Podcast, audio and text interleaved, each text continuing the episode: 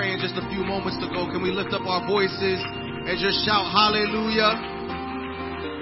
Can anybody just extend their gratitude, their, their, their, their gratitude to the Lord this morning? Tell him how grateful you are to be here. Hallelujah. We're here to worship and praise the name of Jesus. Anybody have joy? Anybody have joy? Come on. Jesus is here. Jesus is joy. Hallelujah. Let's praise and worship Him. Let's step out of our seat. Let's be free to move around. Let's give the Lord some praise in this place. Hallelujah.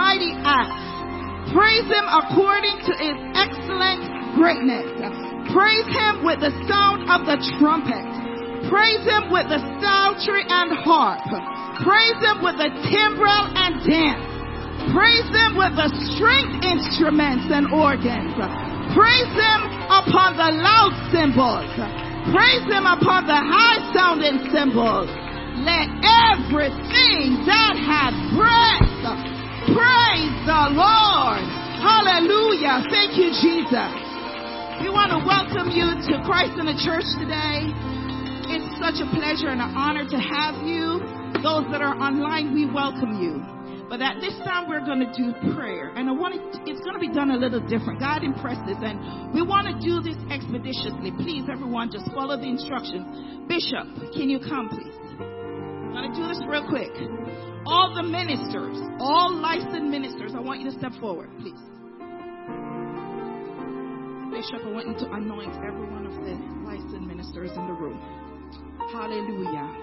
There's just been a whole lot that the devil has been attacking our bodies, attacking our minds, attacking our finances, attacking everything. And we want to put that into subjection unto the Lord today. Amen. We want to be in one accord today. Hallelujah. Hallelujah. And we're going to pray real quick for all the ministers. And after that, we want all the ministers, you're going to get some oil on your hand. And I want everyone to step forward and every single person that's in here, we want the anointing oil to be upon you. And we're going to pray for each and every one of us. So we're all in one accord. So whatever stronghold, whatever we're battling or dealing with, and if you're okay, it's okay. You may have someone that is struggling. There's some husbands that are home that is not able to be here. We're also going to intercede for our family. Amen. Let us all pray for the ministers that are gathered here today. Father, in the name of Jesus, we thank you, Almighty God, for the ministers that you have chosen. By your Spirit, oh God, we pray your anointing and we pray your strength upon these men of God that you've chosen to lead oh, and to be, oh God, your vessels and conduits. I pray a fresh anointing upon them. I pray that your Spirit, Lord God, will guide them and lead them, Lord God. I pray for boldness, Lord God. Touch their bodies and touch their minds. That as they minister, Lord, that they will be, oh God, in the position that they need to be in. That, Lord, they can be used by you mightily, miraculously, with boldness, with courage. Touch their bodies,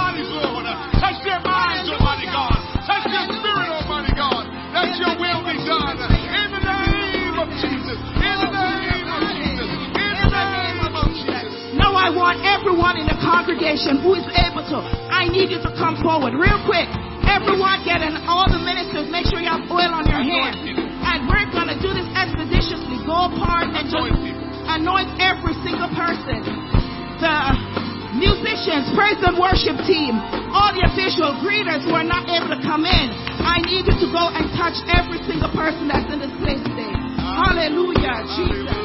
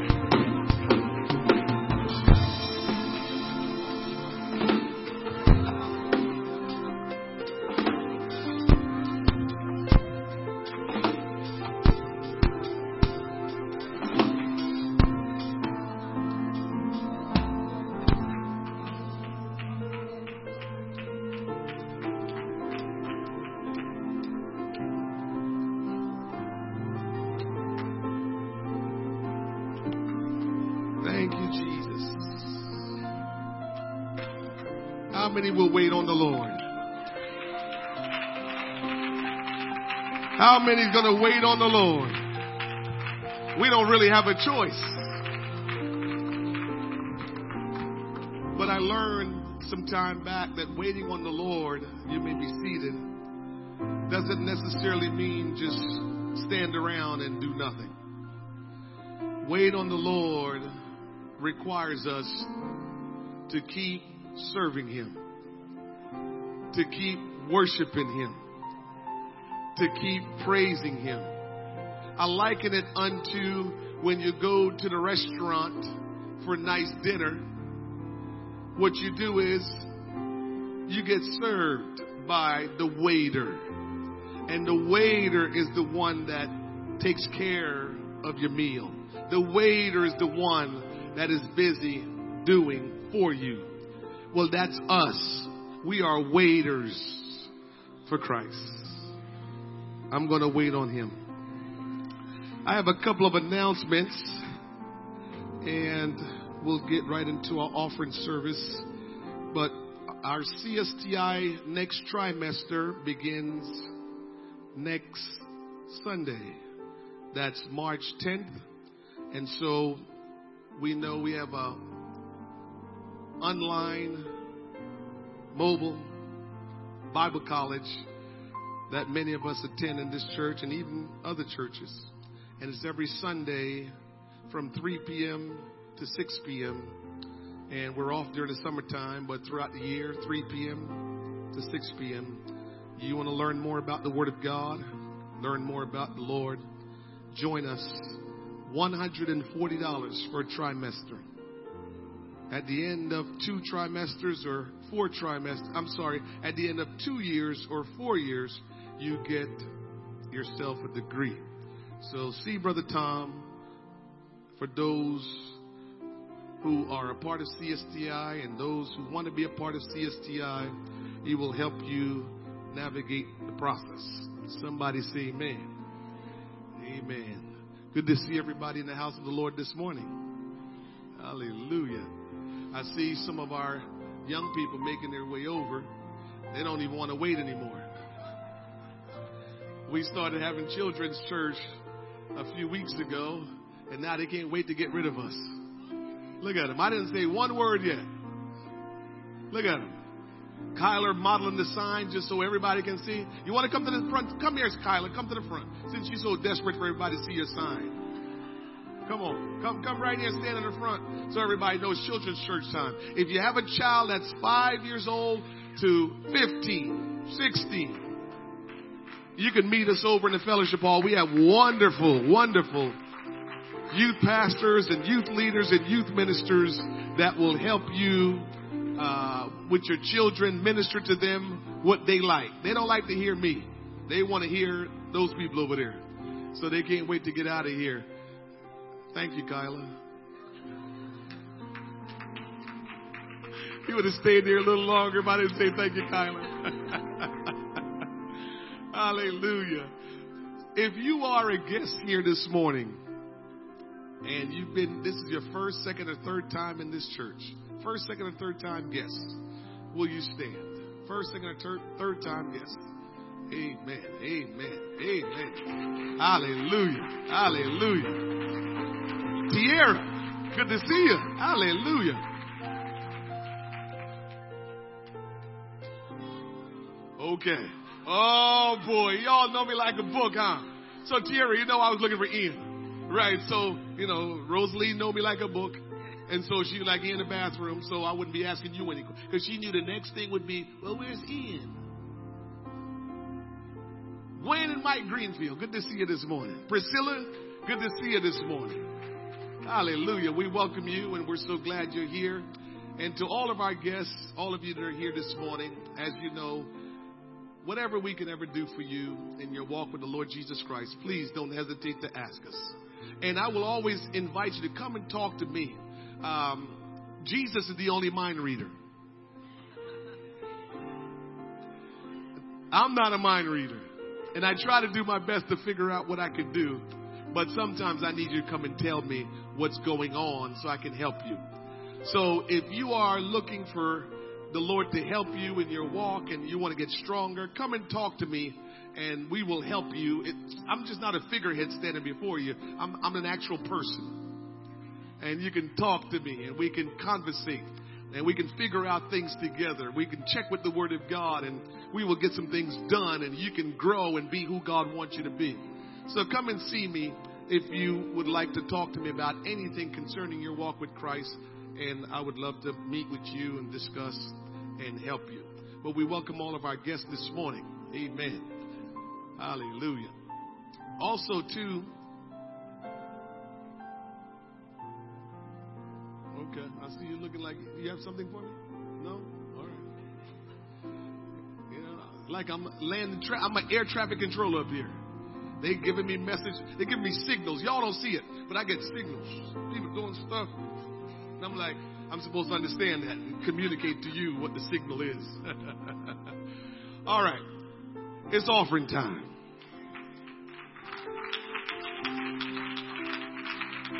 The other day, the other day, I was thinking about offering this morning because I'm going to do a special offering this morning, right? And I was thinking about offering, and I felt like the Lord kind of smirked at me and says, Y'all do all that work to try to get people to give, and I don't even know why I have to, you know, move y'all to give when it's you that's benefiting from giving. I was like, I'm sorry, Lord. We're so, we're so just, I don't even know what to say about us. That's including me. That we have our minds fixed a certain way and God is like smiling, winking at us like, y'all really getting yourself worked up about bringing some money into my storehouse when only you benefits from that. Because I don't need your money. I own everything. Everything is under my control. And whatever I ask you to do is going to benefit you. I said, my bad, Lord. So I'm not going to beg you and give you, you know, a speech about giving. But what we will do is we normally kind of back up our giving with scripture to let you know we're not just telling you to give. We want you to see the word of God that tells us to give. And we want you to see what God can do when you do give. And so at this time, I'm going to ask you to stand. We're going to give our special offering this morning. And I don't call it special offering, it's a special process in receiving the offering this morning. And, and it's like an all inclusive thing here that we can all go through. This morning, Brother Scarlett said, Pastor, you're doing a special offering. And I already had my envelope written out. And when he told me that, guess what? Went right out another envelope. Because I know we are doing our special way of giving this morning. And God just wants to bless us. Can I tell you this real quick? So we purchased this building, this entire building. We don't we don't just own this section over here, just in case you might have been wondering. We just don't own this section. This entire property of almost three acres and this entire 18,000 square foot building belongs to this church. This is y'all building. Okay? However, God is so, He knows everything, that when we purchased this building, we had tenants. And so God says, I'm going to let you fill out this space and let the tenants pay your mortgage, but the day will come where I'm going to move the tenants out and you're going to have to take this whole thing over and make it work for reaching lost people and filling it up. So I feel like that day is coming quickly. And here is what has to happen. When we, as we see this church grow, we're going to have to knock down this wall so we can make the sanctuary much bigger and put more seats in here.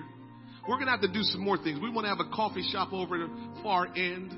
We need to do some things. So it's not just to say, let's get rid of the tenants. We need to have some money saved that as soon as they go, we can do construction. I don't know if you thought about that. And so we're doing that. We want to do that, and God will help us to do that. God placed us here, and whatever God wants to get done, He's going to get done, whether we're willing or we're not. He just needs a leader that will lead. And for now, I'm that leader that will lead you. Interestingly, in this church, I don't know if it's right or wrong, good or bad. I think it's biblical, though, that I don't try to make you do anything. I don't believe God made us do anything. Now I know generations before, they made us do things because they just knew what was best for us, so they made us do it. Today we can't make anybody do anything. But what I will do is teach you and instruct you in the ways of God, and it will be up to you what you do. Because I can't make you do anything. Only you can decide what you want to do. And so that's the way how we will do things here. And we always will do things that way. I will teach it, instruct it from the Word of God, and you decide what you will do. Now, I hope you make the right decision. Because what a, as a pastor, what I see a lot of times is we do what we want, and then we end up in a miserable situation, and then we blame others because we're afraid to blame God for the situation that we're in. And we never stop to think, how did I get there anyway? A lot of times we put ourselves in the situations and the predicaments that we get into. I believe if we would just listen to God the first time, we wouldn't get into a lot of situations. We wouldn't be spending extra money on things that we're spending money on because God saved us a lot of money, um, Brother Greenfield, when we stopped drinking. I know some of y'all drank Budweiser and cheap stuff. I didn't. So he saved me a ton. Ton. For those of you, because marijuana been legal and you're enjoying smoking it, he can save you a ton if you stop smoking it.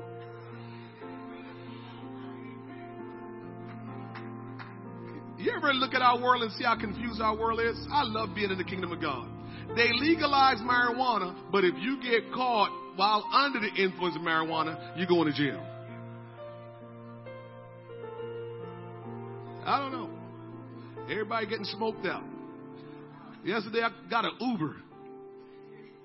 Trying to get to the airport. I was in Georgia. When I came, when the Uber pulled up, all four windows down. Dude must have been smoking around the corner. You know when you have the Uber that says four minutes, four minutes, and four minutes is like ten minutes? I said, yeah, he stopped. He's smoking. Because this four minutes was ten minutes. And finally he showed up, all the windows down. And as soon as I got in with my whole family, I'm like, this is not good. So I'm watching the road, ready to grab the steering wheel.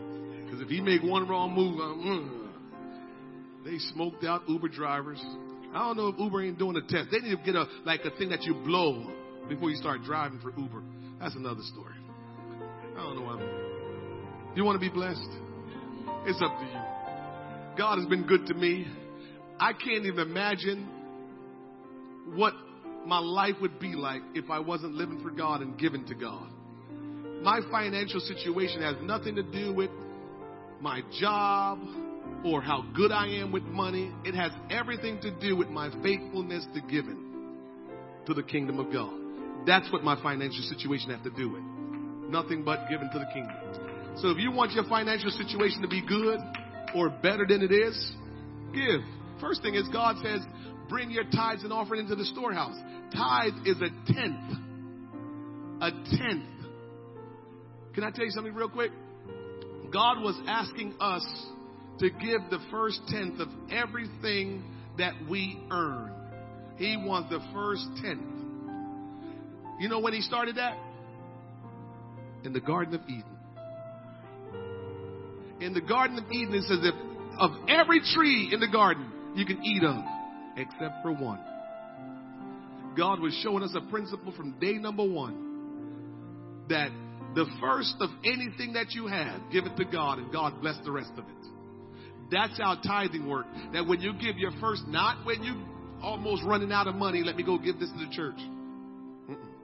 First tenth. If you have a hundred dollars, you give ten dollars to God. And God say, I bless the 90% that's remaining. How does that work? I watched that work before. That work like this.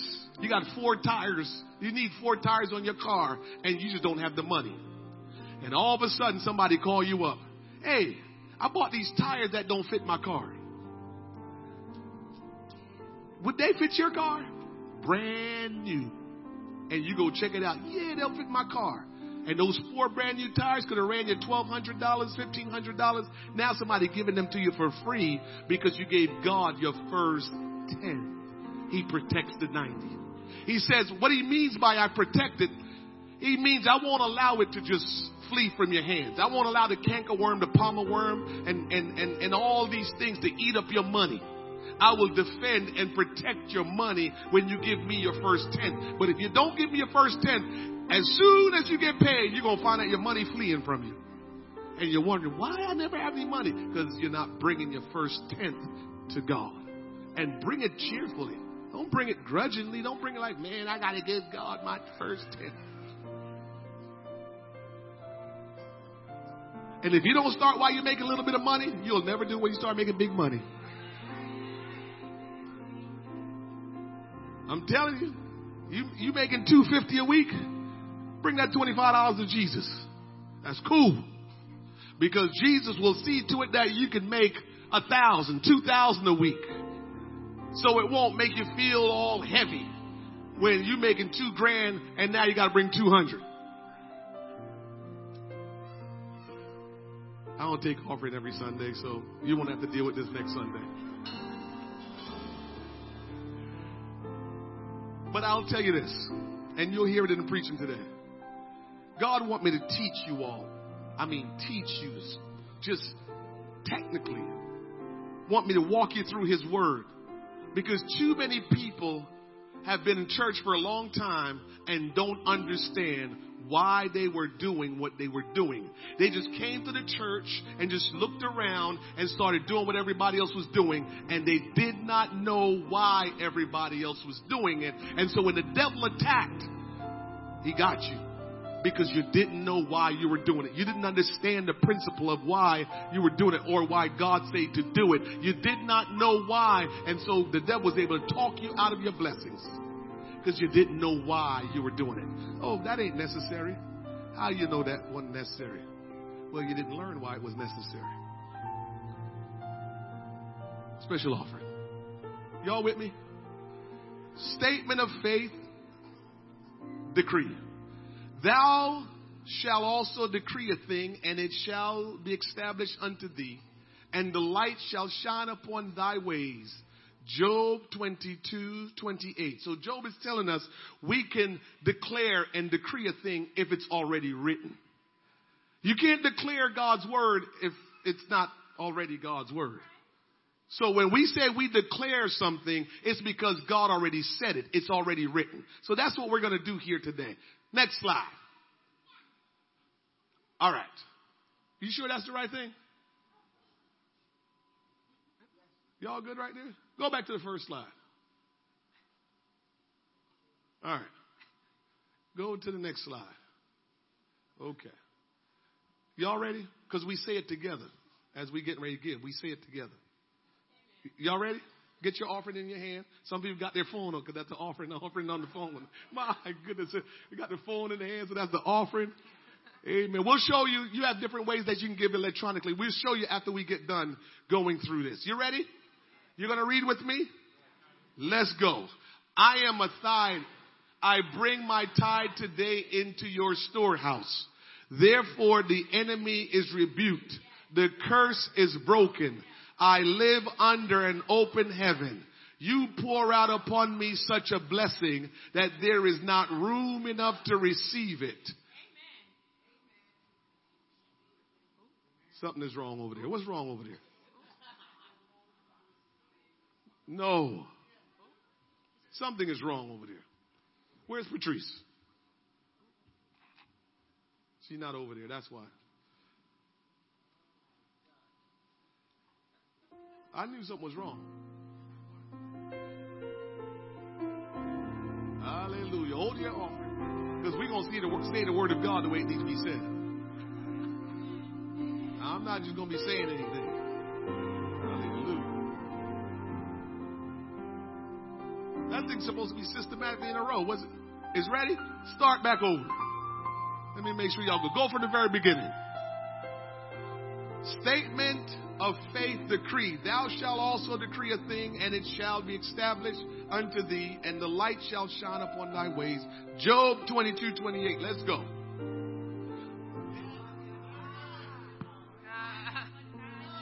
Y'all know y'all gonna hear from me today. Audio visual, they're going to hear from me bad today. Don't, don't do that. You know I need things to be on point. Upon the authority of your word, I have given and it shall be given to me. Pressed down, shaken together, and running over. I am a tither. I bring my tithe today into your storehouse. Therefore the enemy is rebuked. The curse is broken. I live under an open heaven. You pour out upon me such a blessing that there is not room enough to receive it. No. We receive jobs. Where is it?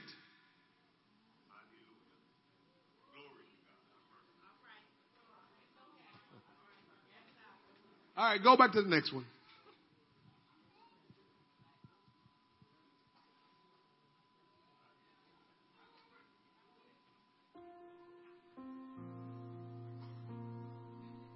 Okay. We won't do it that. We won't say it today this morning. We'll skip it. Bring your tithe and your offering. We have scriptures that endorse it. I promise you come back next week. We'll do it right. Let's pray. Father, in the name of Jesus, we thank you for your provision. We thank you for health and strength. Yea, Lord, sometimes we battle sicknesses, but you've still been good to us. You've been so good to us that, Lord, we can ever imagine.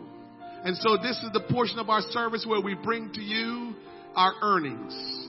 What you have allowed us to earn, Lord God. You gave us the mind, you gave us the, the, the, the, strength, the, the help to go and earn, and we're grateful. We bring our tithes and our offering into the storehouse. You pour us out blessings, Lord God, that we'll, we will not have room enough to receive it, Lord Jesus. I pray, Father, for the blessings of God, financial blessings. There are many in here today, Lord, that need financial blessings. And we want them, Lord God, to be blessed. Have your way with them, Lord God. Let them see increase, Lord, because they are faithful in their giving, because they trusted you and had faith in your word, Lord God. I pray, Father, that you will give us health and strength. Those who are battling sicknesses, Lord God, I pray that the healing virtue of the Lord will flow in their lives. And for those who are going through loss that are mourning, Lord God, we stand with them. I pray your comfort and your peace, Lord God. I pray that you will bless them and keep them, Lord God. Bless their families and keep them unified, Lord God. Have your way in the rest of our service, Lord Jesus, as we give you the praise and the honor. In Jesus' name we pray. Let everybody say amen. Bring your tithes and offering into the storehouse of the Lord.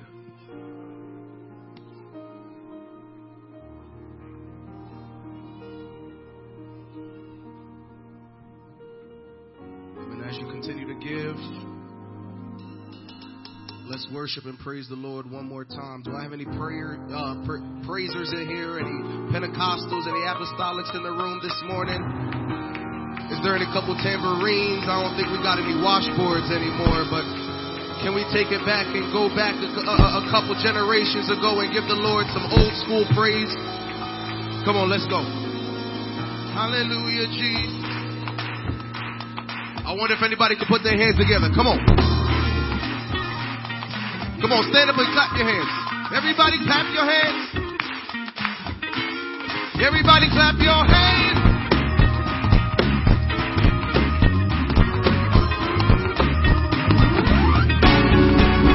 Praise the Lord, everybody. Praise the Lord. Praise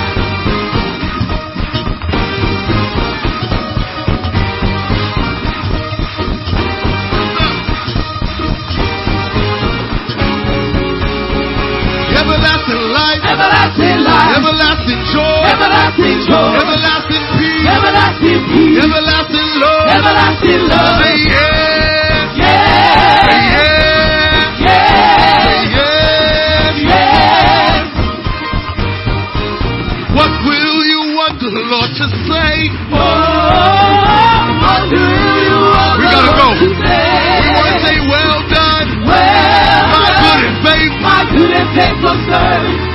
Entering the joy of the Lord. Somebody give the Lord some praise in the room.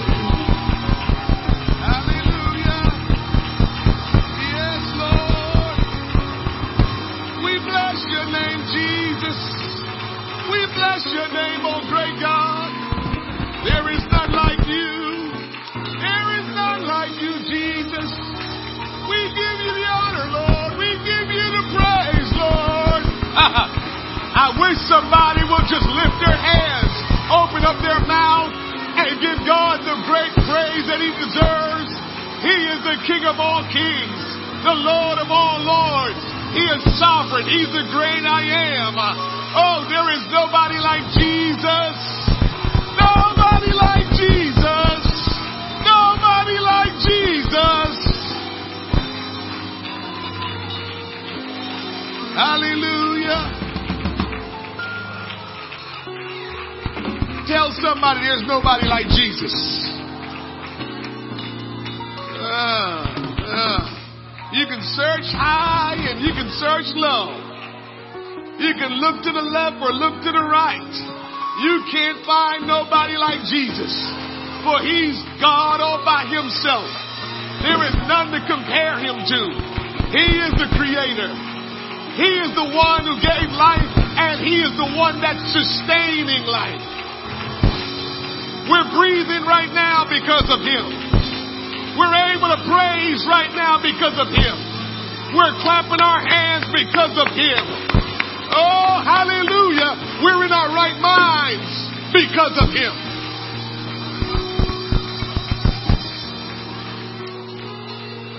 Jesus.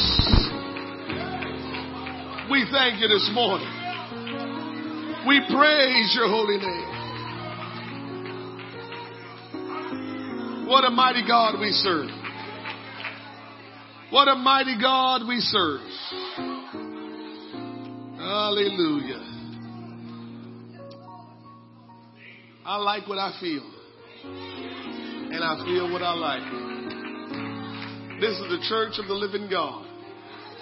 And when the church gets to praising God, there is nothing like it. There's supernatural things that are transpiring in the spiritual realm. Things are happening right now in your hearts and in your mind that you don't even understand because the sovereign God is at work. Hallelujah. You may be seated just for a short while. We have some birth certificates that we want to hand out. Yeah. Jamali, I want Jamali Romance to come. Jamali, come here. Come get your birth certificate. You got born of the water, February 25th, 2024. Hold it right there. Don't move. Amen. We want Tierra. Tierra, come on, sister. I call you sister because you real sister for real. You got born of the water, February 25th. Hold it right there. Hold on, don't move, Tierra. Hmm? Okay, we'll get we'll get a spell right there for you, Tierra. Oh, so we're good then. All right. I just know the names. I probably wasn't paying attention. Ian, come on, Ian.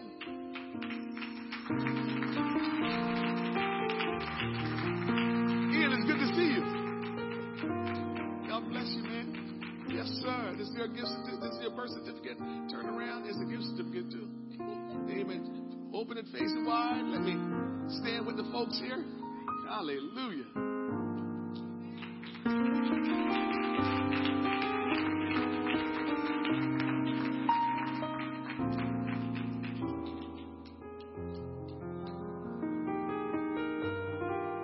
All right there, Brother Tom? We might have to give that job to one of these young people. Young people just act like they're not taking pictures they take about 50. My goodness. Tom. We appreciate you. Hallelujah. Well, we're going to get into the Word of God today. Kind of just letting the Lord have His way. You know? Not trying to rush the Lord. Just want the Lord to do what the Lord wants to do. I was visiting my sister in law in Georgia. I was down there to be a witness to a wedding and do a little part in the wedding. And my sister in law was so curious about what I do. And she said, Don't you just get up there and wing it sometimes? I said, Hey, Anna, I pray every time before I stand before God's people. I will not try to wing it. If I'm winging it, believe me, it's the Holy Ghost. Ain't me. It's the Holy Ghost. I'm not trying to wing it. What what a man of God or a woman of God do when they stand before you is so important that you cannot take it for granted and just wing it. This is about life. Let me tell you, physicians, doctors, they they minister and, and, and administer medicine to your physical body. But your body one day will go back to the ground. Dust. Dust we came from, dust we go back to. That's our physical body. But because your soul came from God, anything that comes from God is eternal. And when God breathed and we became a living soul, we became an eternal soul. And so our soul will live forever. So the men of God or the women of God that stand to minister, they're, they're doing something that's eternal. And so the soul will live on forever while the flesh may die and we will take on a new body one day if we're in Christ. We're going to live forever from a soul perspective, body perspective, it will die. So what man does, and we thank God for the ability of the doctors and what they do, what they do is temporary. They're making your body work temporarily because it's sure enough one day, as it appointed to man to die once, that body will die. So what man does, it's temporary. What God does, it's eternal. So what we do here is too important for me to wing it. It's about the Word of God and what God wants to do. Amen. Well, if you will stand with me, you can get your Bibles out on your phone. You could look on the screen with us. If you're one of those that's still holding on to one of these, pretty soon there's going to be a generation that's going to ask me, What's that? You think that's funny? It's true. There's going to be a generation that's going to ask me, What is that black book in his hand? Is called a Bible. For y'all had technology, this is how we read the Word of God. Still all right with me.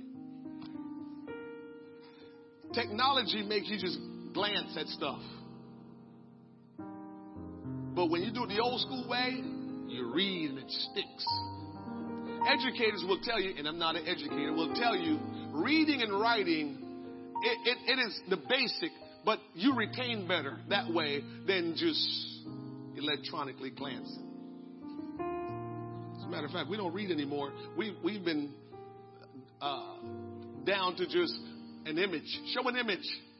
Image supposed to tell you what's going on. That's where we are now. Just, just show them an image, and the image tell you what's going on. Not good. We need to read God's word. In the beginning was the word, and the word was with God, and the word was God. We need to read the word, not just glance at or see an image. Ephesians chapter 1. If you have children, five years old to 15 years old, we have children's church next door. They will enjoy that better than they will inside the sanctuary. And plus, you'll get a break if you want from your cut, from your kid while you listen to the Word of God. So they can someone can take them next door if you'd like if they're still here.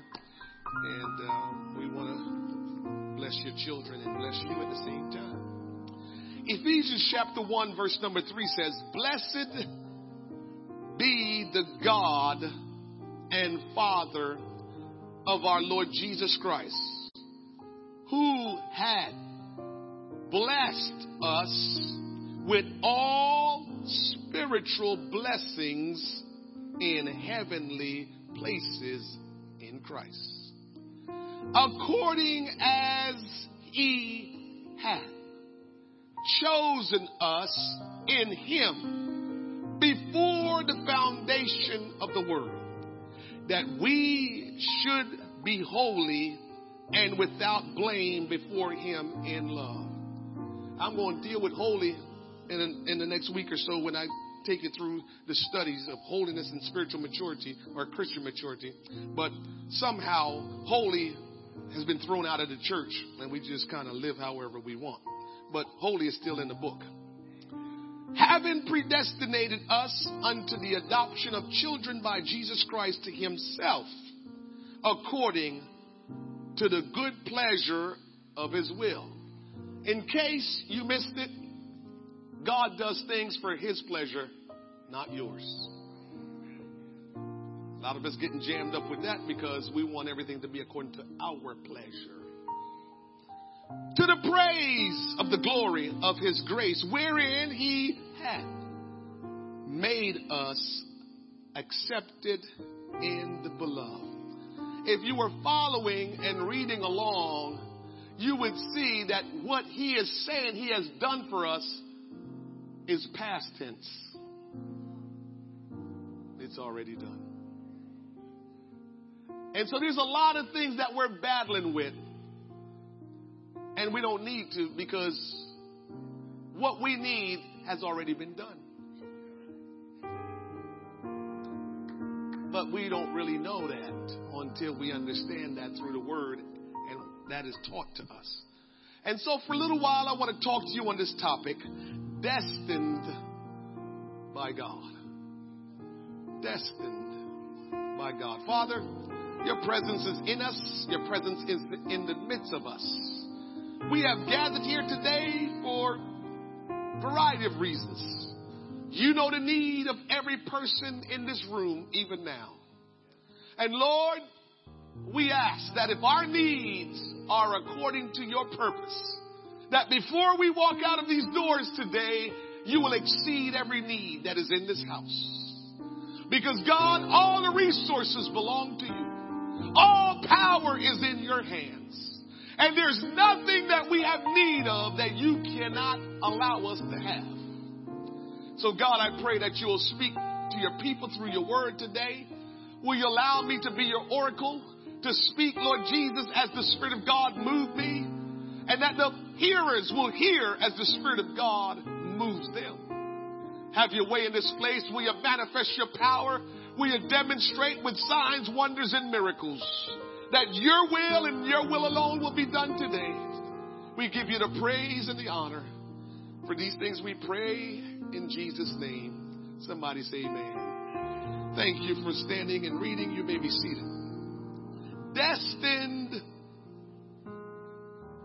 by God. The richest person in the world today is Elon Musk. Elon Musk is worth an estimated $205 billion. The Arnold family is the richest family in the world at an estimated value of 229 billion. They're richer than the Walmart people. They are. But I'm here to tell you this morning all those riches do not compare to the spiritual wealth we have in Jesus Christ. Now that's about 15 of y'all clapping.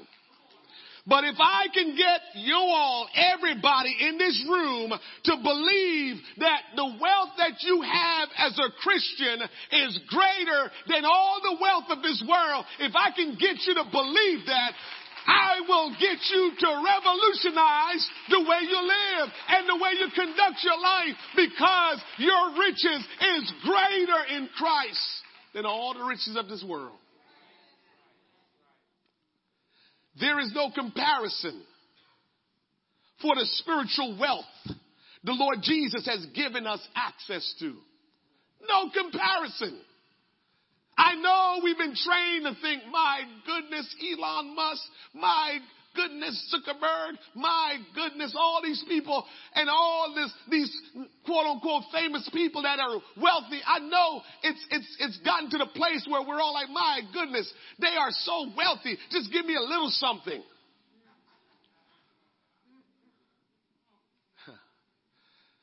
You know, there's a study that proves that I don't know what the percentage percentages are. I think it's probably about 85 percent of people that win the lottery go broke after five years.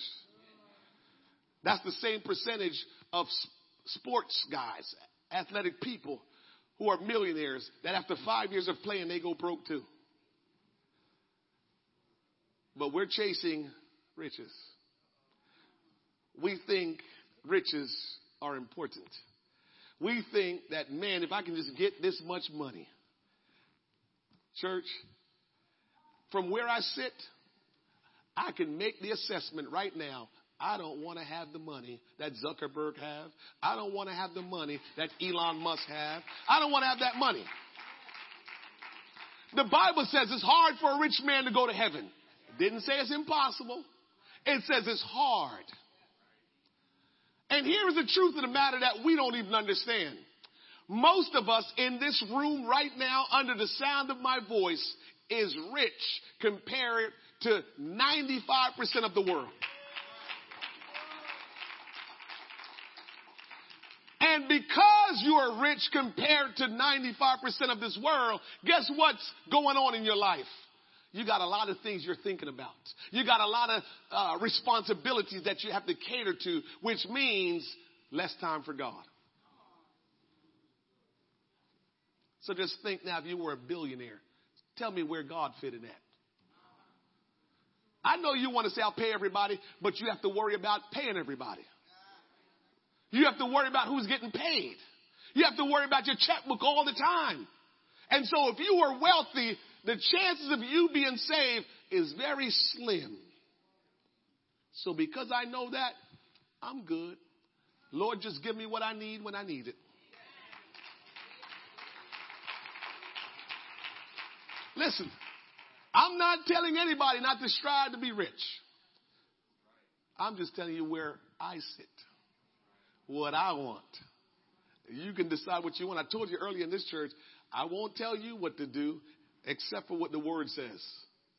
I won't make your decisions for you. You have to make your decisions. But I sure enough have made my decision that, Lord, I don't need to be rich. Because with what little responsibility I have with the little bit of money I make, that's, that's already complicated for me. For those of you that are responsible in paying bills, think about how that work. What we say, robbing Peter to pay Paul. That takes some, some, some brain power.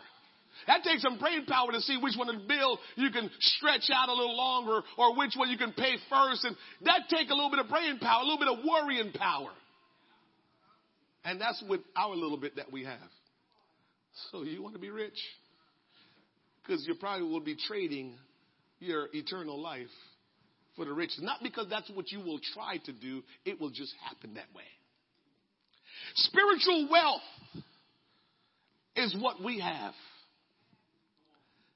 God says He has, He has bestowed upon us all spiritual blessings. And so that's what we have when we become born again of the water and of the spirit. Automatically we have access to all the spiritual blessings.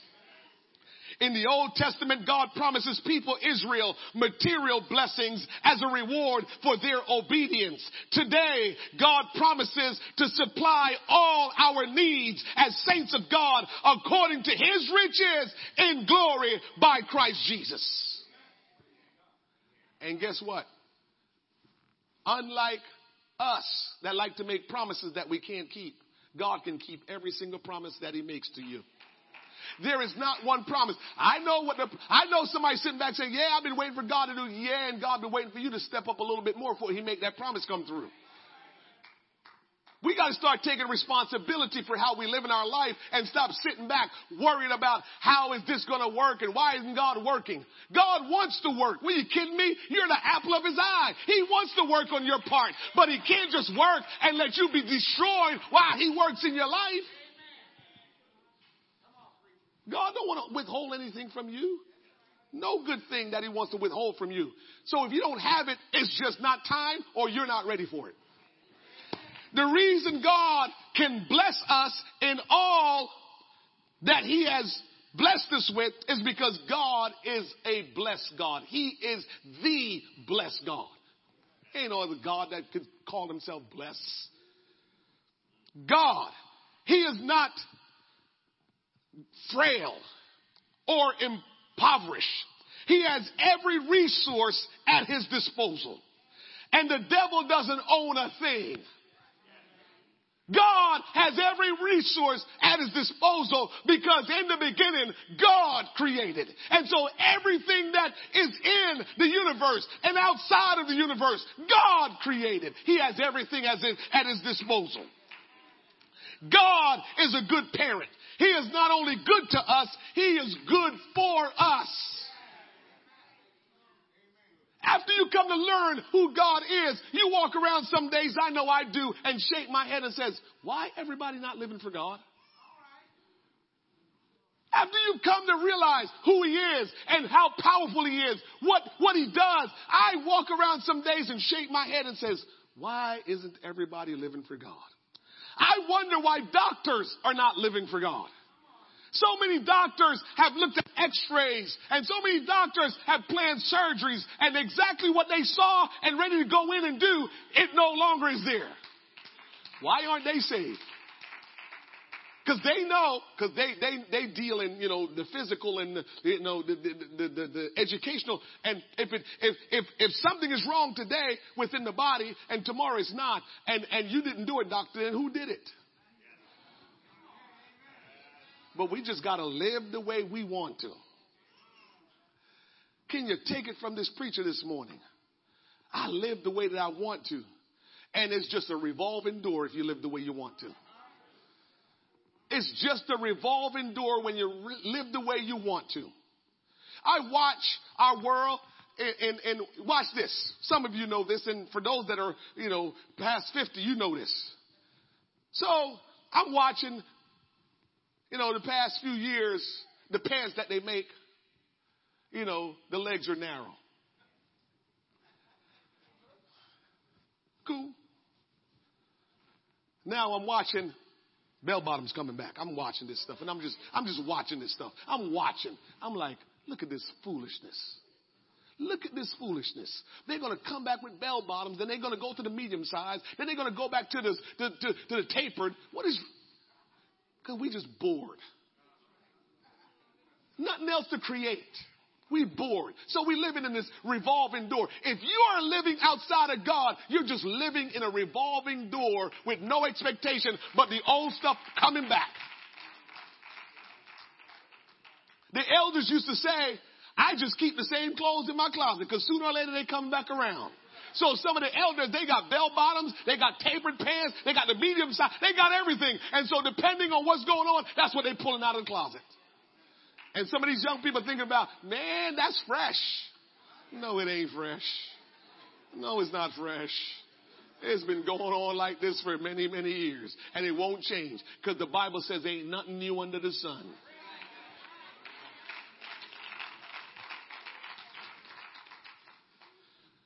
But when we are born again of the water and of the Spirit, we get access to all spiritual blessings.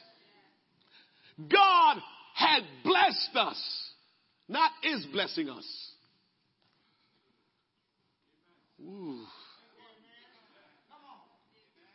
God is blessing me. No, He may be blessing you. God has already blessed me. All I have to do is access what God already gave to me. Oh, somebody ain't getting that. God had blessed us. It's past tense, meaning we already have access to the resources of heaven. The blessings of God are a finished work. From God's viewpoint, we possess our promised land, heaven, already. Ooh. Boy, these are the things that we struggle with. Some stuff that's like legit Bible stuff that God is trying to tell us, and we're struggling with it because we've lived under bondage for so long we allow the bondage of sin to mess us up. And so when God tells us something good, we can't even grasp it. Because sin has controlled us. Sin has a hold on us. And so when God tells us, when you become born again of the Word and of the Spirit, you already have all the blessings that I can bestow upon you. It's just up to you to access it. I heard a woman preach, she's 97 years old now, and she go around and preach and says, if you've got the Holy Ghost inside of you, all you got to do is let him out. That's what she say, let him out. And so if you got God's Spirit dwelling in you for real, for real, if you allow Him to work in your life, you will see you do have all spiritual blessings in your life. I don't know. I'm going to try to convince you as we go along today what I'm trying to tell you. I'm going to try to convince you. We'll see how it goes. All right. Let's go. the blessings of God are a finished work. From God's viewpoint, we possess all of it even right now. All of the blessings we can ever receive from God have already been created and we have access to them. The first step to possessing our blessings that God said we have is that we gotta believe that God is who He says He is. This is why the Trinity is no good. The Trinity don't take the supernatural. Father, Son, Holy Ghost. The Spirit, this is what the Trinitarian people say. The Spirit, who is God, exists always. Okay, that don't take anything because it always exists.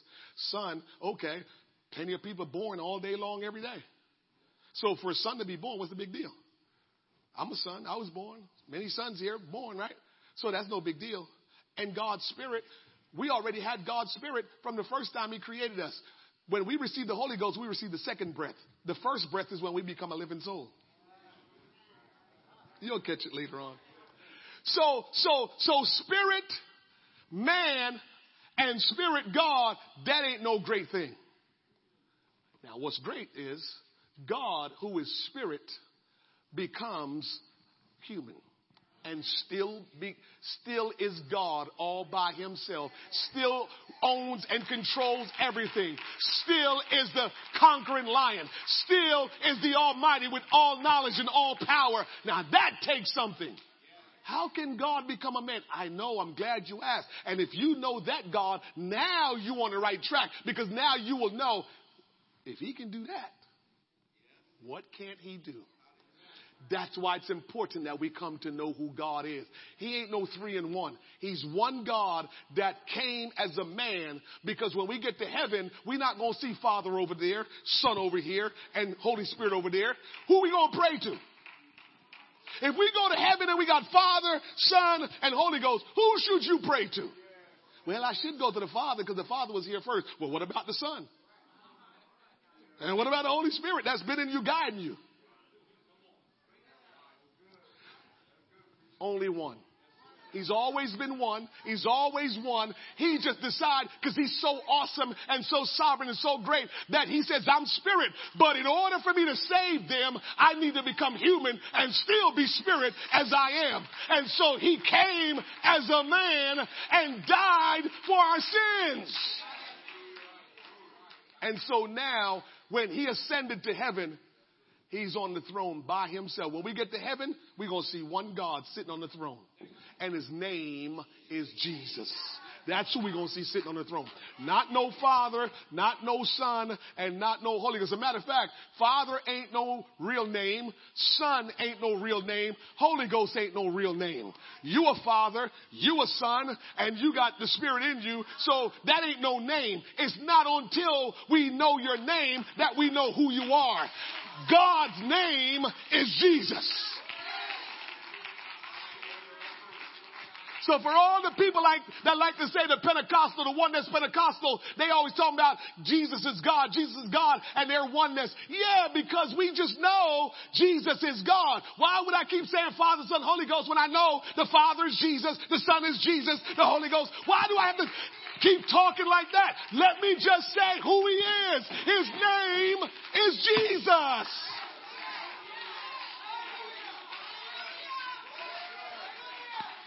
I hear you. I hear you. I heard somebody. I got it. So who was he praying to? Understand this, church. I have to pray. You have to pray. Every human being have to pray. So if he's human, he got to pray.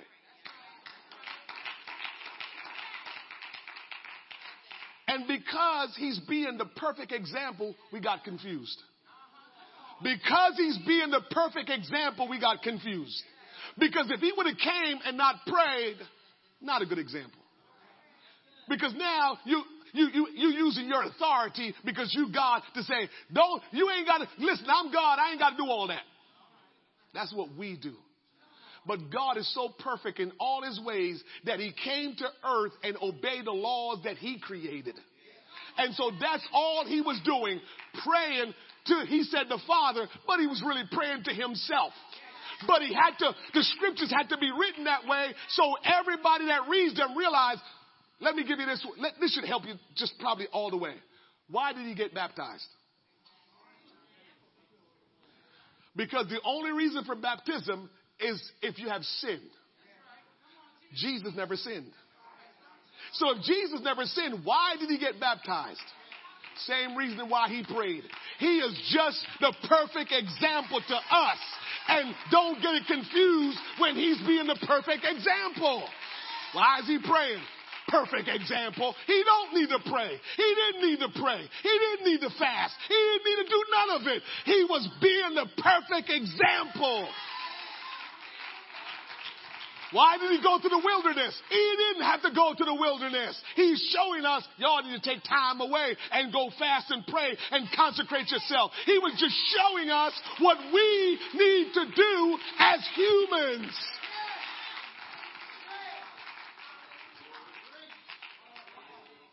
Don't get confused.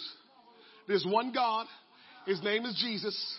He manifested himself as man because guess why? There was not one person walking the earth that was sinless. And the only person that could have been the substitute for us was one that was like us, but never did what we did. The Bible says all have sinned and come short of the glory. So no man was capable or able to die for us. So the Almighty One who created us says, I'll become a man. When, like the Sunday school teacher said this morning, he already knew he would be that because why? He created us in his image. So if we're created in his image, but we came into existence physically before him, what does that tell you? It was already in his mind. And he just said, you know what? I'm going to create them in my image. And so we came first to see physically, but it was already in his mind that he was going to come as a man, so he created us a man. I hope I didn't lose you. So the first step to receiving your blessings, the spiritual blessings, is believe that God is who he says that he is. And, and I worked on that a lot because I wanted you to see that maybe we're not receiving the blessings because we really don't know who God is. When we come to know who God is, then we access the blessings. But until we know who He is, we may, we may not be accessing the blessings and we're living off little trinkets. When people come to church that ain't saved, they feel blessed. Yeah. We're worshiping, we're praising God. They feel something real good. Oh man, it felt good in there. That don't mean they save. It just mean they're among the people that are experiencing God's goodness. So they come among, but they still got to get saved. So if you're here today and you felt the goodness of God, you still got to get saved if you're not saved. Don't just walk out the door and says, I felt the Spirit. That ain't enough. You got to have the Spirit.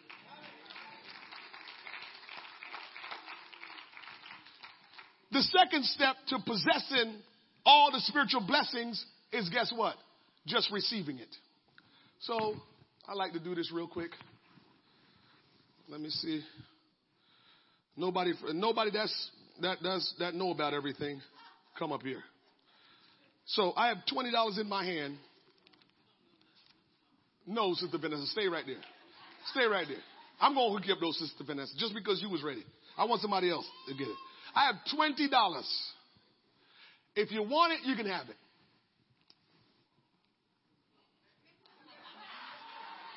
I know, no, Isaiah, you were born in this church. You can't do that. No, um, do snap, you can't do it. No, you've been in church a long time. I have $20 in my hand. If you want it, you can come and get it.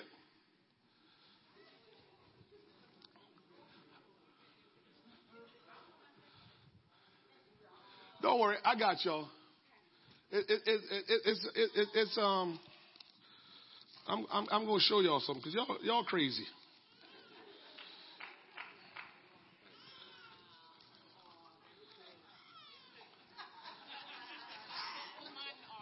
No, no, no.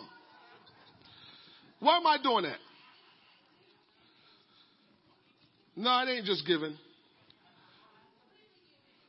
Um, Breasia was the only one that lived it out the right way. I showed y'all $20. If you want it, come get it. And most of you didn't. God is doing the same thing, and we're doing the same thing. Because receiving takes something. Receiving don't mean I sit there. Well, God, you know I'm here. What's the big deal?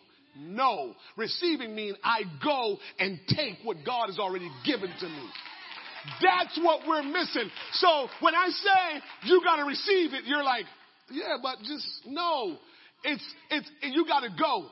When God, God already told me this building and this property belonged to this church. But you know what we did? We walked around it and prayed. You know what we did? We put money together and we did everything we needed to do to get it. It didn't mean because he said that it was ours that we wasn't supposed to do nothing. That's what's wrong with us not receiving the blessings. We're not receiving it. We're not going to get it from God. We're not praying and say, God, here I am. I seek your face. Uh, whatever spiritual blessings uh, you have for me, I want it. Here is the principle behind it. As I like to say, if you don't want it, you're not going to take care of it.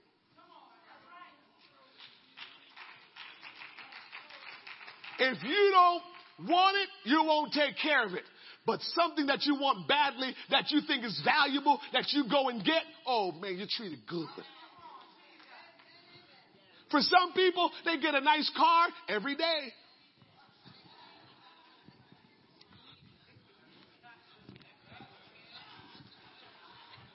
Because it's what you wanted. We have to learn how to receive from God. We're not learning how to receive from God. We have to know that God is who He says He is, and that we need to approach Him to go receive it. Because you know why? God is going to say to you, Didn't you want it? Didn't I give it to you? Then what? God is an, a, a God that makes us accountable. This is why many people are not living for God. You don't want to be accountable to God. We want to just receive from God and don't have no accountability. I got what I need and keep on stepping. God don't work like that. Your parents might have did you like that. Your loved one might have did you like that. But God don't work like that. God is interested in your development, so He needs us to be accountable. I don't know how I'm preaching today, but I'm just doing it the way I feel the Holy Ghost is leading me. It, it's amazing to me how we understand that we need to send children to school from an early age to get them developed. But we don't think like that when it comes down to God. Uh huh. Mm-hmm. Everything begins in the spirit. All right, I got to teach. No problem. Everything started in the spirit. The spiritual world dictates this physical world.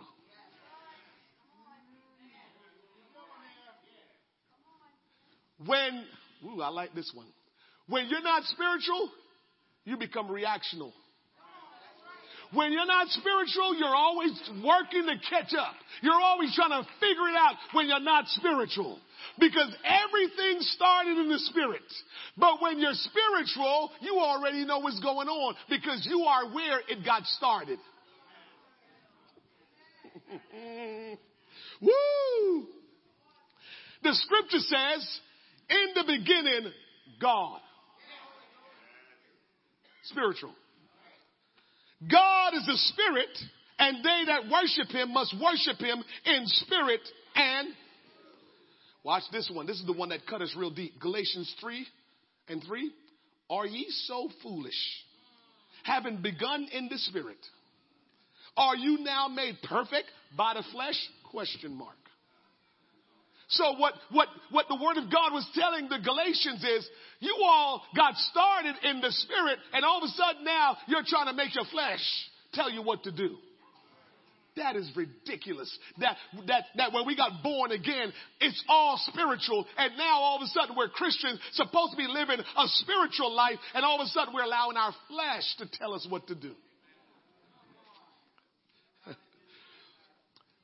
Your born again status accesses all spiritual blessings.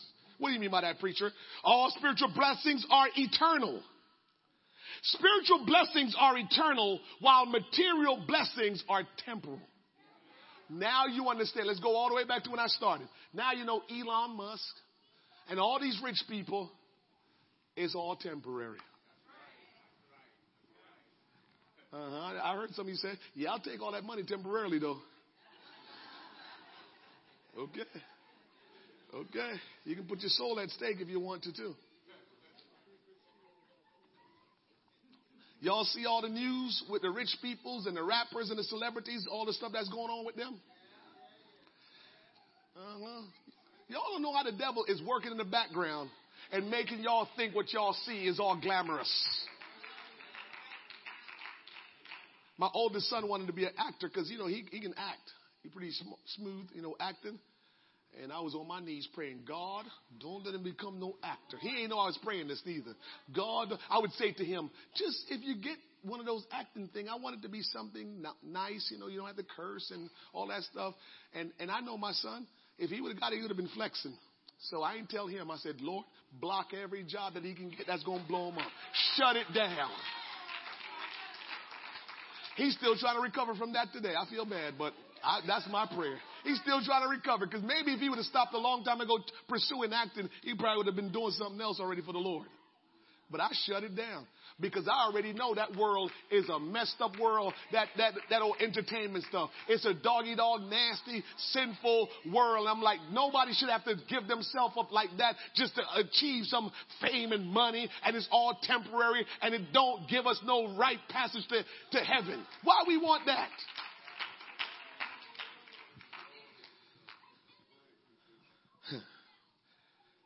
all things started in the spiritual first. It all started by God. And it all flowed into the natural. So by the time you can see it, it already happened in the spirit. By the time you can recognize it, it already happened in the spirit. Let me, let, let me, let me try to get us where we're going to and finish up here. Everything you need to live for God is already in you by the Spirit of God if you have the Spirit of God. I'm saying it again. Everything you need to live for God is already in you by His Spirit if you have His Spirit. Natural blessings are only temporary, but spiritual blessings last forever. That's why God never goes into emergency mode. He has always done everything he needs to do to deliver you. You are not waiting on your deliverance until God chooses to give you it. You already possess your deliverance. All you gotta do is receive it. Fight for it. Claim it and stop sitting back and say, God, God, God. Our maturity in Christ determines how much spiritual blessings available to us. That's a good one. So this is probably the, the, the, the, the, the, biggest thing I'll say before I close out here. I'm going to start not next week, but the next week, Wednesdays. You don't want to miss Wednesdays. I'm going to start teaching this church about holiness and Christian maturity. I'm going to teach it for weeks. You don't want to miss it because let me show you here why that's so significant. Watch this. Our maturity in Christ determines how much spiritual blessings available to, available to us. Galatians 4 and 1. It says in Galatians 4 and 1, Now I say that the heir, as long as he is a child, different nothing from a servant though he be the Lord of all. The light, the light bulb didn't go on yet. I'll read it again. Now I say that the heir, as long as he is a child, different nothing from a servant, though he is Lord of all. Though you have all access to the spiritual blessings that God has for you, if you remain a child, you can't have it. Because it says, but is under tutors and governors until the time appointed of the Father. So many of us don't have what God has already bestowed upon us because we're immature Christians.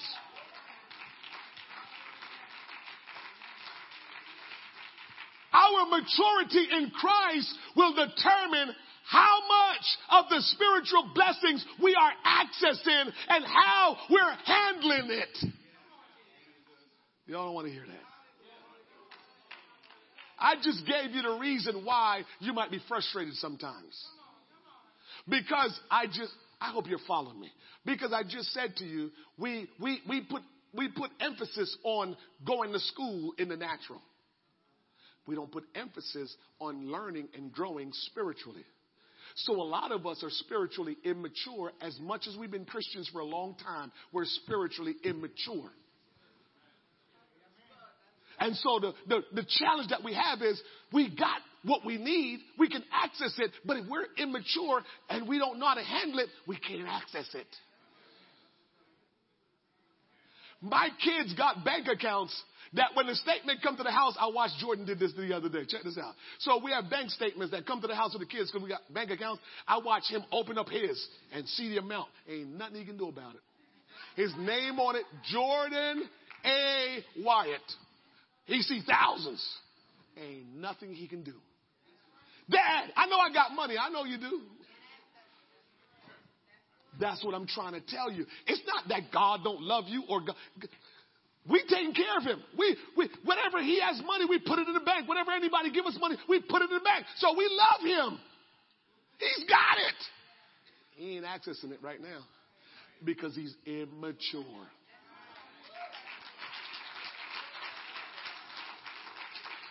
Don't get mad at God and don't get frustrated at yourself. Grow up a little bit more in God. Invest more of your time in learning and studying and letting the Holy Ghost work in your life so you can access all the blessings that God has for you. I know we like to say, just, just believe it and claim it. Name it and claim it. No. No, it doesn't work like that. We have to be mature. That's how God deals with us. He is a parent to us. And no good parent give their children what they can't handle. So he says it's yours. Back to that scripture. Because as children, we have everything. It's all ours. That bank account is all his. But he's not ready for it. That's us living for God. God not upset. He's not punishing us. He is challenging us, and he, that's why he has sent me here today to tell you. I need you to come up some more in your maturity level. Because what I want to use you to do, you need to understand it. When I begin to minister to you before you even get to the building, you will know what I'm going to use you to do during the service. What I'm trying to show you to do when you teach our children, you're going to be able to impact them so greatly because I'm going to use you so mightily, but I need to help you come up some more. So the more you come up, the more I work in your life. The more you come up, the more spiritual authority you will have and you will be able to do some things. We like to talk about miracles, signs, and wonders wonders, but it requires our spiritual development. It requires our maturity being better so we can handle it. How many times, me included, we probably walk past somebody that God wanted us to stop and begin to minister to, and right there they can be healed. Right there they can be delivered. Right there they can just begin to, to receive the Spirit of God speaking with tongues if we would have just been sensitive to what God wanted us to do. But we walk by because we ain't mature.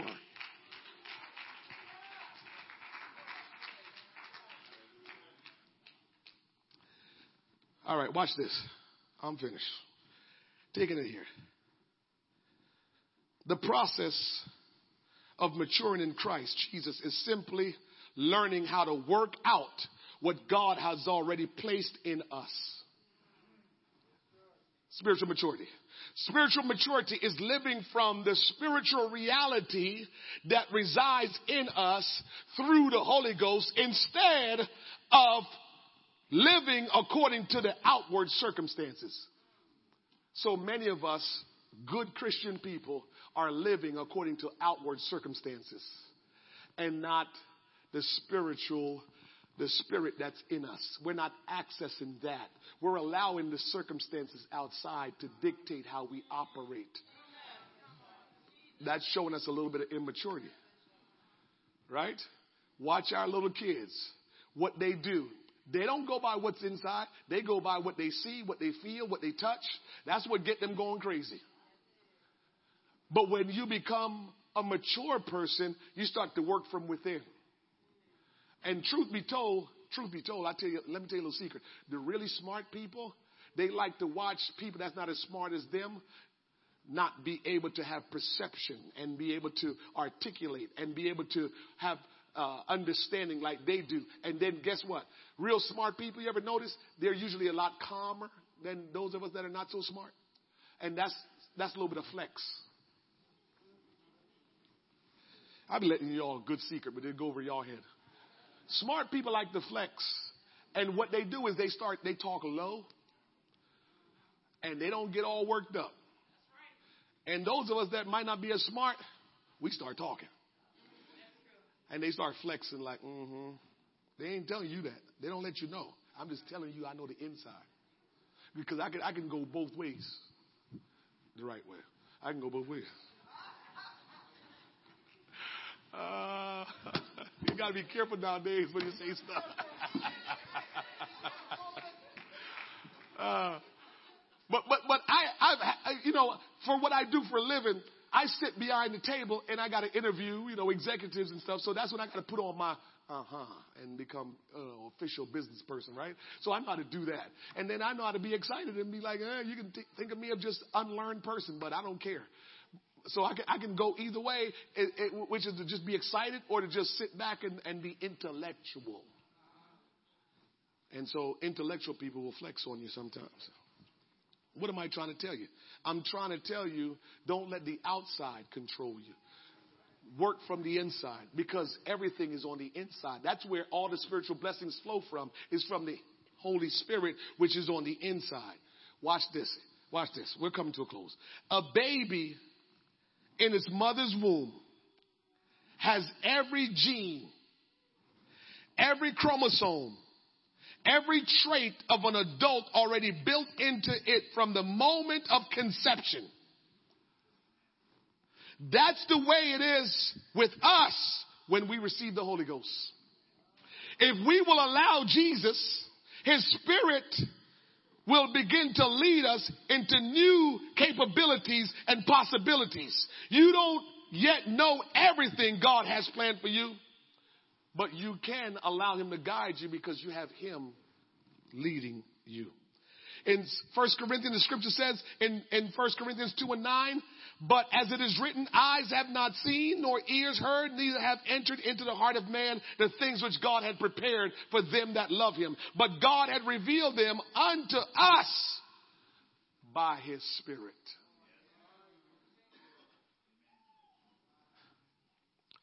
For the Spirit searcheth all things, yea, the deep things of God.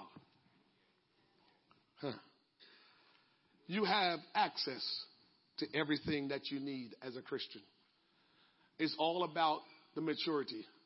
It's all about where we are in God. How are we growing? How are we maturing? We can't just say, man, I repented of my sins. I got baptized in Jesus' name. I got filled with the gift of the Holy Ghost. And then we think, mm, it's all good now. Let me tell you something. The devil is worried about you because he understands your potential. And you worried about the devil. You know why you worried about devil? Because you don't know your potential.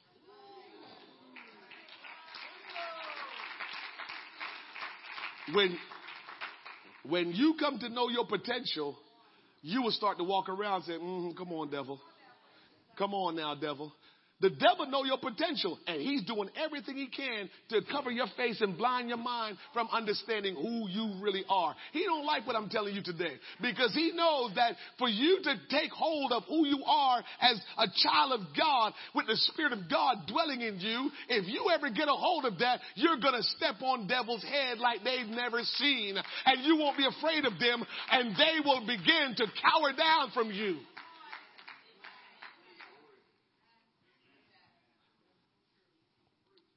You ain't ever, anybody in here ever been like, let that devil come?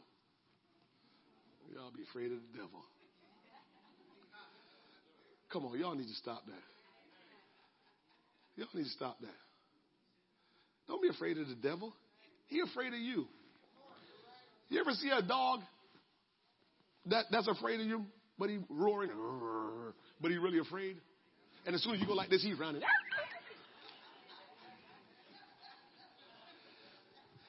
When the devil comes against you, you need to recognize that he is not only challenging where you are, he is troubled over what has been deposited in you for the future.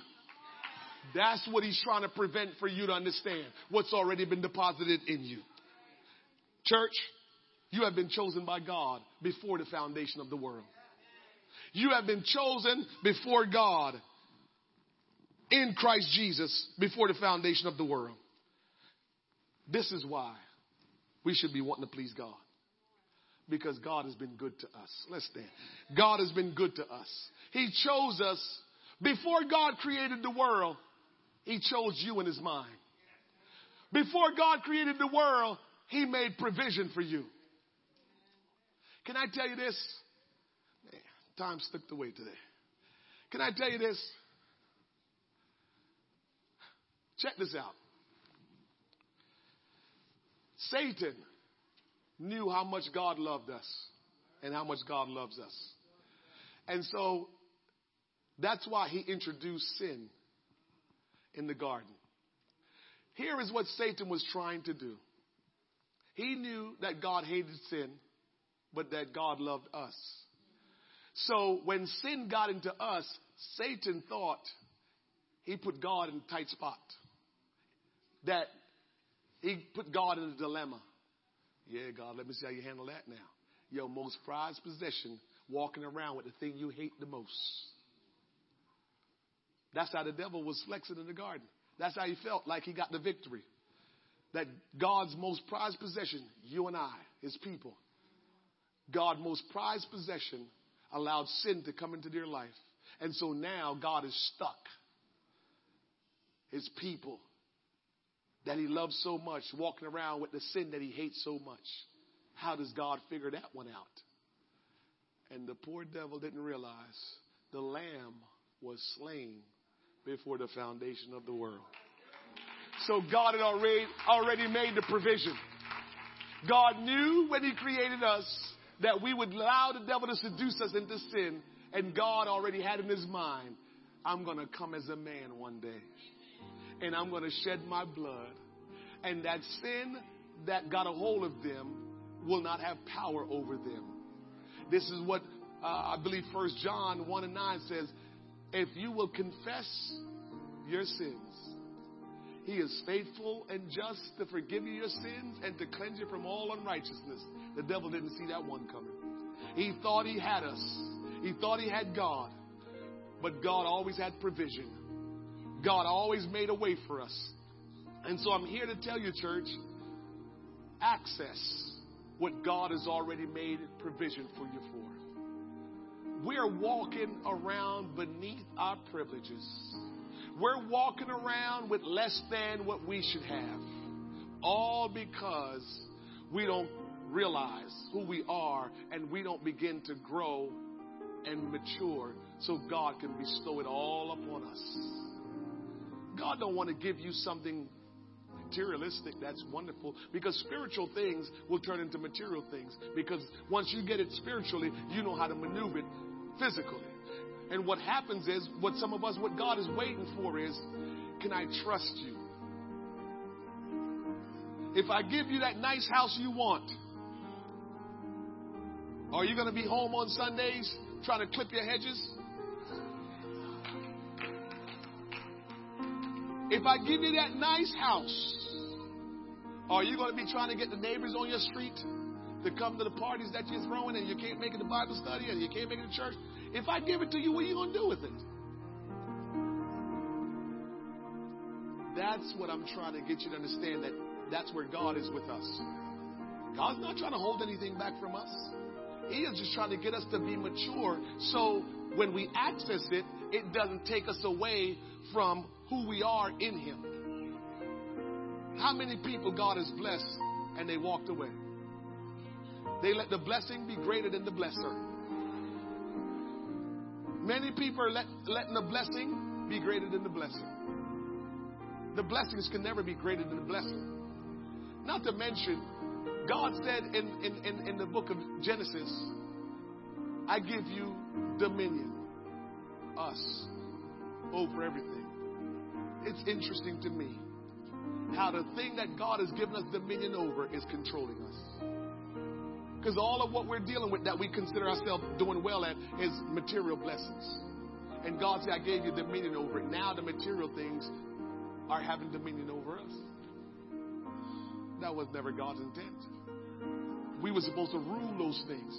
We were supposed to deal with things properly. If God could have it His way, the church will have everything and everybody will be saved because everybody will know if I go to church, I'm going to be doing good financially and spiritually.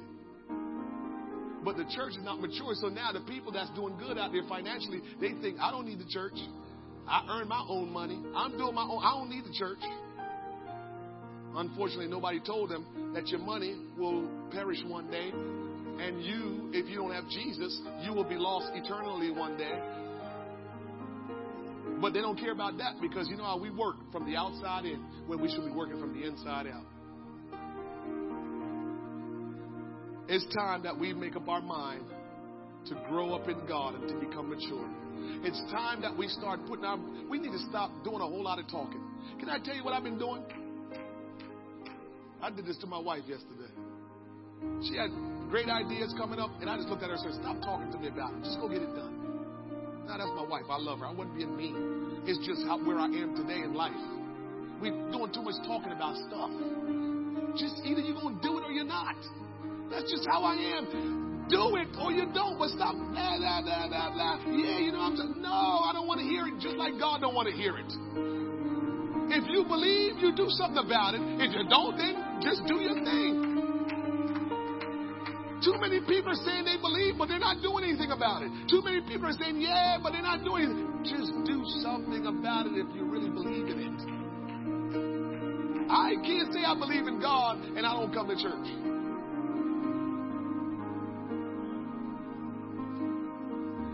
If you're here today and you've never been baptized, you haven't been born again of the water of the Spirit, you can come today and you can be baptized in the name of Jesus Christ. He can wash away all your sins. You'll take the first step, and then He can fill you with His Spirit.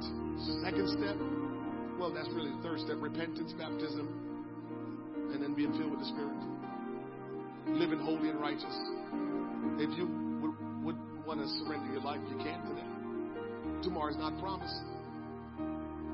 We just got news from Sister Josephine, mom. One minute she was not feeling good, took her to the hospital. Then she get a stroke. All right, okay, we'll get her to the rehabilitation center. She'll be fine. Next thing we know, she gone. There's got of stuff that's been happening. Tomorrow's not promised unto us. So if you haven't given your life to God, tomorrow's not promised. Anyone here today before we close out this service? I know we have one baptism. Come on, Marshall. I'm going to show you how the kingdom of God works. Marshall and Brother Sean work together. They work close by here. Brother Sean is a Christian, so he's been witnessing to Marshall. Brother Sean go to church, Farmingdale. Tinton Falls been stuck in my mind for so long. Farmingdale. That's where he goes to church. But he works down in this way. And so he's been talking to Brother Marshall. He's even brought Brother Marshall here for prayer, brought him for Bible study. On Wednesdays, we, we're here Wednesdays between 12.30 and 1.30 for prayer. He brought him here. Been talking to him. But Sean is a real Christian. You know what he says? Brother Marshall, Pastor Wayne's church is closer to you than my church is. And so, when you're ready to surrender your life to God, you need to do it at that church. But you know what I'll do, Marshall? I'll come the day you want to give your life to God. And Brother Sean is here. Brother Sean, come walk down here with Marshall. We're going to pray for him together.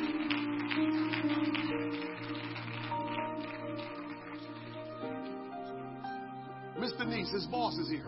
Miss Denise, you part of the work crew? All right, Miss Denise. Miss Denise, we're here. You see how close we are, Miss Denise? Miss Denise. Wednesdays, 1230, 130. If you ever want to come and get a real power lunch, come in and pray. God will speak to you. Boom, we're here. We appreciate you being here. God bless you. But that's how the kingdom works. If I meet somebody in some place where a church of ours that we're connected to is closer, I'm going to tell them go there. Because I don't want you driving far to church. I want you to have the best possible experience in giving your life to God and experiencing God in your life. Is there anyone before we close out today and pray for Marshall? Marshall, I want you to lift your hands like this. We're going to pray God's strength upon you. And then we're going to take you over to the pool. They're going to get you ready. And we're going to take you over to get baptized. Sean, lay your hands on Marshall. Father, in the name of Jesus, we thank you for this man, for the work that you have placed into Brother Waldron's heart, and he ministered to him. And now here he is today. This is the day that you have made and ordained, destined for him to surrender his life, to be born again of the water and of the Spirit. I pray, Lord, that you'll bless him. I pray, Lord, that you'll strengthen him. And that, Lord, he will be that light wherever he goes, Lord God. Bless him spiritually. Bless him physically. Bless him emotionally. Oh, God, I pray the blessings of God will flow in his life like he has never experienced. God, have your way in his life. Give him strength and health, Almighty God. And allow him to be your witness, to be your conduit. I pray your will to be done in his life, Lord. We thank you for him responding in obedience to the word of God and for your will to be done in his life. In Jesus' name, amen. Will you get him prepared for baptism, Brother Cal? He'll get you ready for baptism.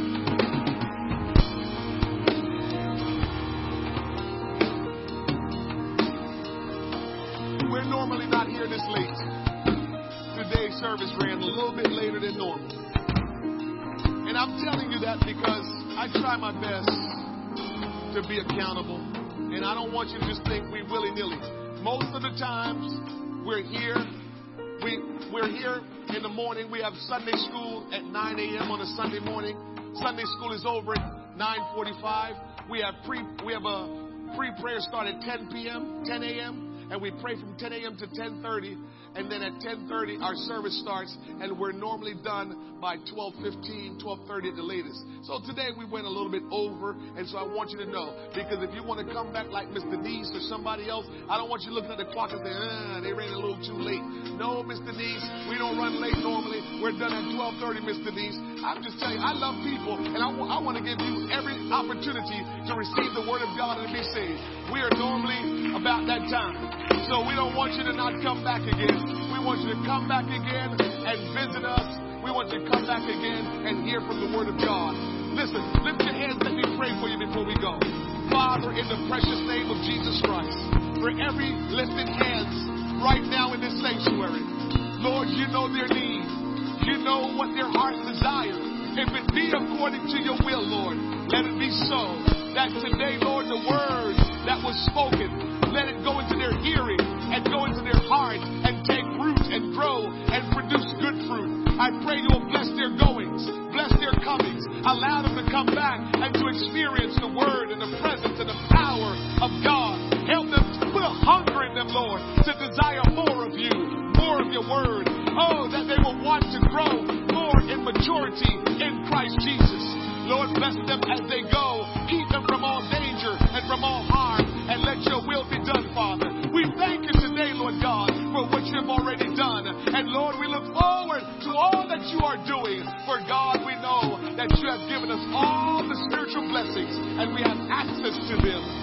Oh, and we will receive them. We thank you and praise you for all these things we pray in Jesus' name. God bless you. Have a wonderful rest of your day. Thank you for coming. We love you. We appreciate you. Have a great rest of your day.